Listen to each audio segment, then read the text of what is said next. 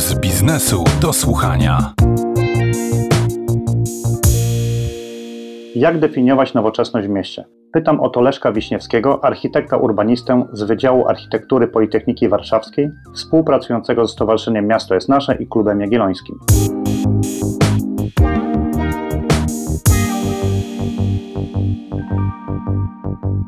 Przede wszystkim to najważniejsze jest pytanie, co rozumiem przez nowoczesność, tak? Bo mamy wizerunek nowoczesności i taki wizerunek ma Dubaj, ale on de facto nie odpowiada na wiele wyzwań przeszłości.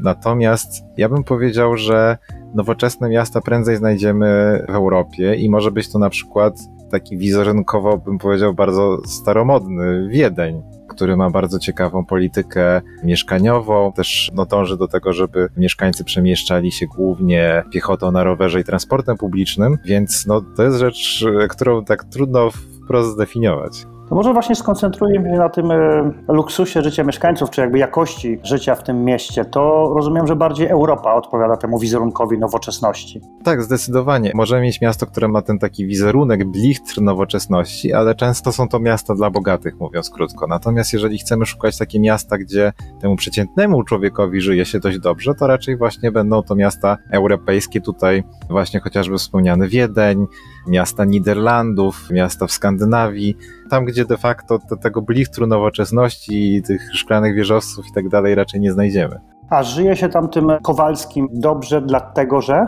Przede wszystkim dlatego, że to życie jest, y, powiedział, łatwe, tak? Ono jest nastawione na to, żeby chociażby dostęp do takich podstawowych rzeczy, jak sklep, szkoła, był w miarę blisko, żeby właśnie żyć zdrowo, to jest jednak bardzo ważne. Tutaj my mówimy w Polsce o tym transporcie na rowerze czy piechotą w kontekście zanieczyszczenia powietrza czy emisji dwutlenku węgla, natomiast bardzo ważnym elementem, na przykład miasta skandynawskie podkreślają to, chodzi o to, żeby zapewnić ludziom ruch na co dzień, bo my jako mieszkańcy tych państw wysoko rozwiniętych po prostu na co dzień za mało się ruszamy. I rozumiem, że polskie miasta, żeby nadążyć za tą czołówką, która jak zrozumiałem znajduje się w Europie, powinny zapewniać czy zachęcać swoich mieszkańców do używania nóg do przemieszczania się, a nie samochodów ja nie wiem, czy zachęcać, tak? Bo mamy ten problem z takim trochę PR-owym podejściem, bo dobrze zaprojektowane takie miasto przyjazne do życia, ono nie tyle, to nie jest kwestia jakiejś kampanii czy jakiegokolwiek działania PR-owego, tylko jest kwestia taka, że te wybory, które są dla nas, dla naszego zdrowia, czy ogólnie dla dobrej koegzystencji społecznej, dobre, że one są tymi wyborami najbardziej oczywistymi, że nie trzeba się jakoś wysilać, poświęcać, żeby żyć właśnie w taki sposób. Przed nagraniem rozmawialiśmy chwilkę przez telefon i wspomniał Pan, że miasto takie nowoczesne, czy może zamiast nowoczesne lepiej mówić przyjazne swoim mieszkańcom, to nie tylko odpowiednie zarządzanie ruchem, to nie tylko jezdnie, chodniki, ścieżki rowerowe, czy różne systemy sharingu rowerów na przykład, ale również zarządzanie energią. Przypominał Pan przykład Danii, o ile się nie mylę, i serwerowni, które tam się znajdują. Tak, bo cały problem tego naszego cyfrowego świata, w który my coraz bardziej wchodzimy, zresztą miasta są przez ten cyfrowy świat zmieniane chociażby w taki sposób, że pojawia się nam e-handel, który no, w pewien sposób prowadzi do zmiany naszych zachowań także w przestrzeni. Pojawiają się aplikacje, które ułatwiają nam przemieszczanie się po mieście, pozwalają lepiej planować chociażby podróż tym transportem zbiorowym. To jest paradoksalnie jeden z największych innowacji, jeżeli chodzi o transport w mieście w ostatnich lat. Te aplikacje, coś niezwykle prostego. My to mamy jakby w telefonie, nie zwracamy za bardzo uwagi na to pudełko ze szkiełkiem, ale te wszystkie dane, one gdzieś muszą fizycznie być obrabiane i tak rzeczywiście potrzeba na to dużo energii. Wiadomo, że tą energią niestety działamy na niekorzyść naszego środowiska, jeżeli produkujemy ją z, z paliw kopalnych, dlatego warto jest, zanim zaczniemy w ogóle myśleć o zmianie tego, jakiej energii używamy, przede wszystkim jak najmniej jej marnować i tym przykładem mogą być właśnie miasta skandynawskie, gdzie właśnie starają się każdą tą energię, która już jest wytworzona, w tym wypadku energię cieplną z centrów baz danych, wykorzystać do ogrzewania, po to po prostu, żeby nie produkować tej energii dwa razy, bo to trochę nie ma sensu.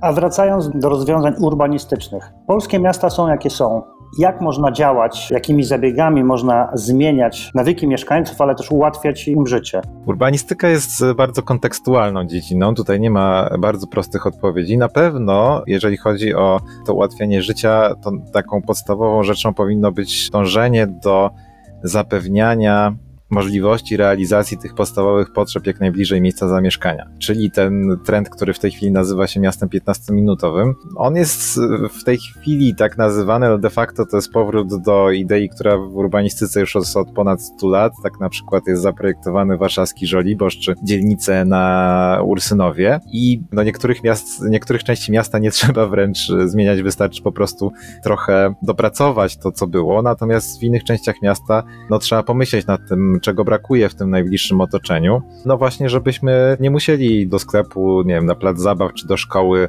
jeździć samochodem. Dla mnie w ogóle takie tłumaczenie, że dziecko trzeba odwieźć samochodem do szkoły, no to jest źle postawiony problem. To problemem jest fakt, że ta szkoła jest tak daleko, że trzeba odjechać do niej samochodem, a nie to, czy się da pod nią i jakim, bo nawet jeżeli będzie to elektryczny samochód, to nadal problemem jest to, że ta szkoła jest po prostu za daleko. Więc to jest ta podstawa, że musimy myśleć o tych odległościach, które no, są wyznaczane trochę przez naszą fizjologię. Wiadomo, że człowiek tak przez te, tak jak mamy 15 minut, to człowiek przez ten czas przechodzi mniej więcej nieco ponad kilometr. No i po prostu, żeby ludzie chcieli pokonywać e, takie odległości piechotą, to one muszą odpowiadać temu, jak my jako ludzie wybieramy, decydujemy się na takie podróże. A jak pan ocenia polskie miasta na drodze do tej właśnie nowoczesności, którą przed chwilą zdefiniowaliśmy jako przyjazność do życia? To też właśnie dużo zależy. Bo paradoks polega na tym, że myśmy mimo wszystko mieli całkiem niezłe planowanie przestrzenne w PRL-u.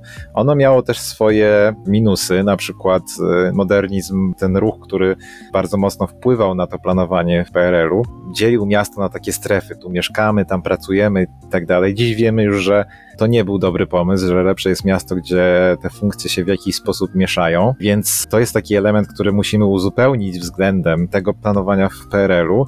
Natomiast największym wyzwaniem są te nowe części miast, bo przynajmniej tak jak się patrzy na badania z, z Warszawy, to najgorzej, jeżeli chodzi o to miasto 15-minutowe, to mają mieszkańcy na przykład Białęki, która powstawała praktycznie w 100% w III Rzeczpospolitej.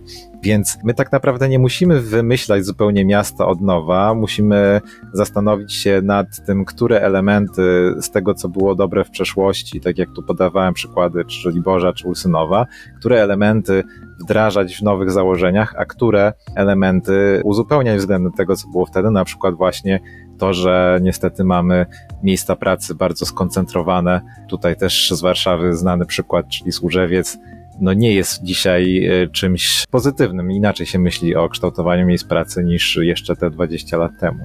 Właśnie ta dzielnica biurowa, nazywana e, krainą z powieści Tolkiena, no ona jest jaka jest, została zbudowana, tam stoi biurowiec na biurowcu. W jaki sposób tą sytuację można w tej chwili naprawić? To w ogóle się da naprawić? Z biurowcami to paradoksalnie jest jeszcze stosunkowo łatwo. Biurowcy mają jednego właściciela i zresztą ostatnio mieliśmy przykład wykorzystania Lex Developer, żeby część e, tych biurowców starszych zastąpić mieszkaniami z ewentualnymi tam funkcjami towarzyszącymi. Dla mnie największym wyzwaniem, jeżeli chodzi o miasta, to jest źle zaprojektowana struktura i to nie tylko chodzi o to, jakie są budynki, bo budynki funkcje mogą zmieniać, tylko to, jak są zaprojektowane kwartały, na przykład na rzeczonym Mordorze czy w Służewcu przemysłowym, są po prostu za duże kwartały, które uniemożliwiają chodzenie na piechotę, po prostu trzeba naokoło obchodzić te wszystkie płoty, szlabany i tak dalej. No i w tej sytuacji to, co mówiłem wcześniej, czyli to miasto 15-minutowe nam się nie uda, nawet jeżeli mamy stosunkowo krótkie odległości, no bo właśnie ta krótka odległość to jest torem przeszkód, a ona powinna wręcz prowadzić, ta przestrzeń powinna nas wręcz prowadzić za rękę przez ten dystans. Więc założenia są różne do różnych miejsc. Tak inaczej będziemy też mówili o centrum miasta, gdzie mamy też e, oprócz mieszkańców, którzy mieszkają w danym rejonie, ono jest e, takim obszarem spotkania mieszkańców z różnych stron miasta. Inaczej będziemy mówili o osiedlach bardziej peryferyjnych, gdzie pewnie tych mieszkańców e, jakby spoza jest trochę mniej. To nastawienie będzie różne i trochę inaczej będziemy projektowali przestrzenie publiczne. Myślę, że to jest też bardzo ważna zmiana, która nas w Polsce czeka, żeby przestać myśleć o ulicach. Ja zresztą często zwracam uwagę, że nie możemy mówić o zwężaniu ulic, bo to by oznaczało przysuwanie budynków do siebie. Mówimy o zwężaniu jezdni. Jezdnia to jest tylko część ulicy, a ulica to jest przestrzeń publiczna. I to też jest właśnie ten element, który nam w mentalności się musi trochę zmienić, że ulice są miejscem do życia, a nie tylko miejscem transportu. No to się trochę dzieje w Warszawie, bo ten plac pięciu rogów teraz ma być tam ruch samochodowy znacznie ograniczony po remoncie. Mają tam wrócić ludzie, mają się pojawić jakieś przestrzenie publiczne. Trwają prace na rondzie Dmowskiego, które też mają to skrzyżowanie z ronda zamienić skrzyżowanie. Ruch ma być puszczony górą, więc to chyba dobry kierunek. Tak, i to można powiedzieć, że jest to powrót do przeszłości, bo Rondon Mowskiego przecież e, kiedyś było skrzyżowaniem. Więc tak, tutaj, jeżeli chodzi o Warszawę, to dużym problemem jest to, że same ulice to nie wszystko. My jeszcze musimy, jeżeli mówimy o urbanistyce, zawsze musimy patrzeć na ściany tych przestrzeni publicznych. Na przykład Warszawa jest w ogóle bardzo dziurawym miastem i ta dziurawość, czy to placu Defilat, czy różnych innych miejsc, na przykład teraz niedawno pisało się o okolicach Zielnej Maszokowskiej, tam też jest wielka dziura, która po prostu nie pełni żadnej funkcji. Ta dziurawość miasta bardzo zniechęca do chodzenia po tym mieście, ale my musimy też mieć po co chodzić. Muszą być tam jakieś restauracje, kawiarnie, te przestrzenie muszą być po prostu przyjemne. Chodzenie dla samego chodzenia to, no nie wiem, no po parku, po lesie. Natomiast centrum miasta musi mieć tą atrakcyjną ofertę. Więc łatwo jest wtedy, kiedy mamy właśnie na przykład taki plac pięciu rogów, gdzie ta oferta już jest i de facto tylko urządzamy tą przestrzeń w inny sposób. Natomiast są części miasta, gdzie oprócz samego urządzenia przestrzeni trzeba myśleć o wprowadzeniu oferty konkretnej. Czyli tak już na zakończenie, podsumowując, Pana zdaniem nowoczesne miasto to jest miasto, w którym po prostu przyjemnie się żyje. Tak, przyjemnie i przede wszystkim zdrowo, bo tutaj myśmy e, trochę poruszyli ten temat wcześniej, ale takim elementem, o którym często zapominamy, jest to, że my ten styl życia, który my mamy w tej chwili, trzymając, nie wiem, 30-40 lat, on wpływa na to, jak będziemy żyli, będąc potem emerytami, bo każdy z nas kiedyś emerytem będzie. Jeżeli my nie troszczymy się o to zdrowie w tej chwili, to potem możemy mieć z nim problem. A miasta współczesne, mówimy o nowoczesności, czyli one się kojarzą właśnie ze zmianą, e, nowoczesnością i tak dalej, a musimy mieć świadomość, że my w miastach będziemy coraz starsi. I te elementy myślenia o mieście, o przyjazności, nie tylko od strony przestrzeni czy zdrowia, ale także przyjazności takiej społecznej, one są właśnie po to, żeby przez te wszystkie dekady naszego życia móc wygodnie i w satysfakcjonujący sposób w mieście mieszkać.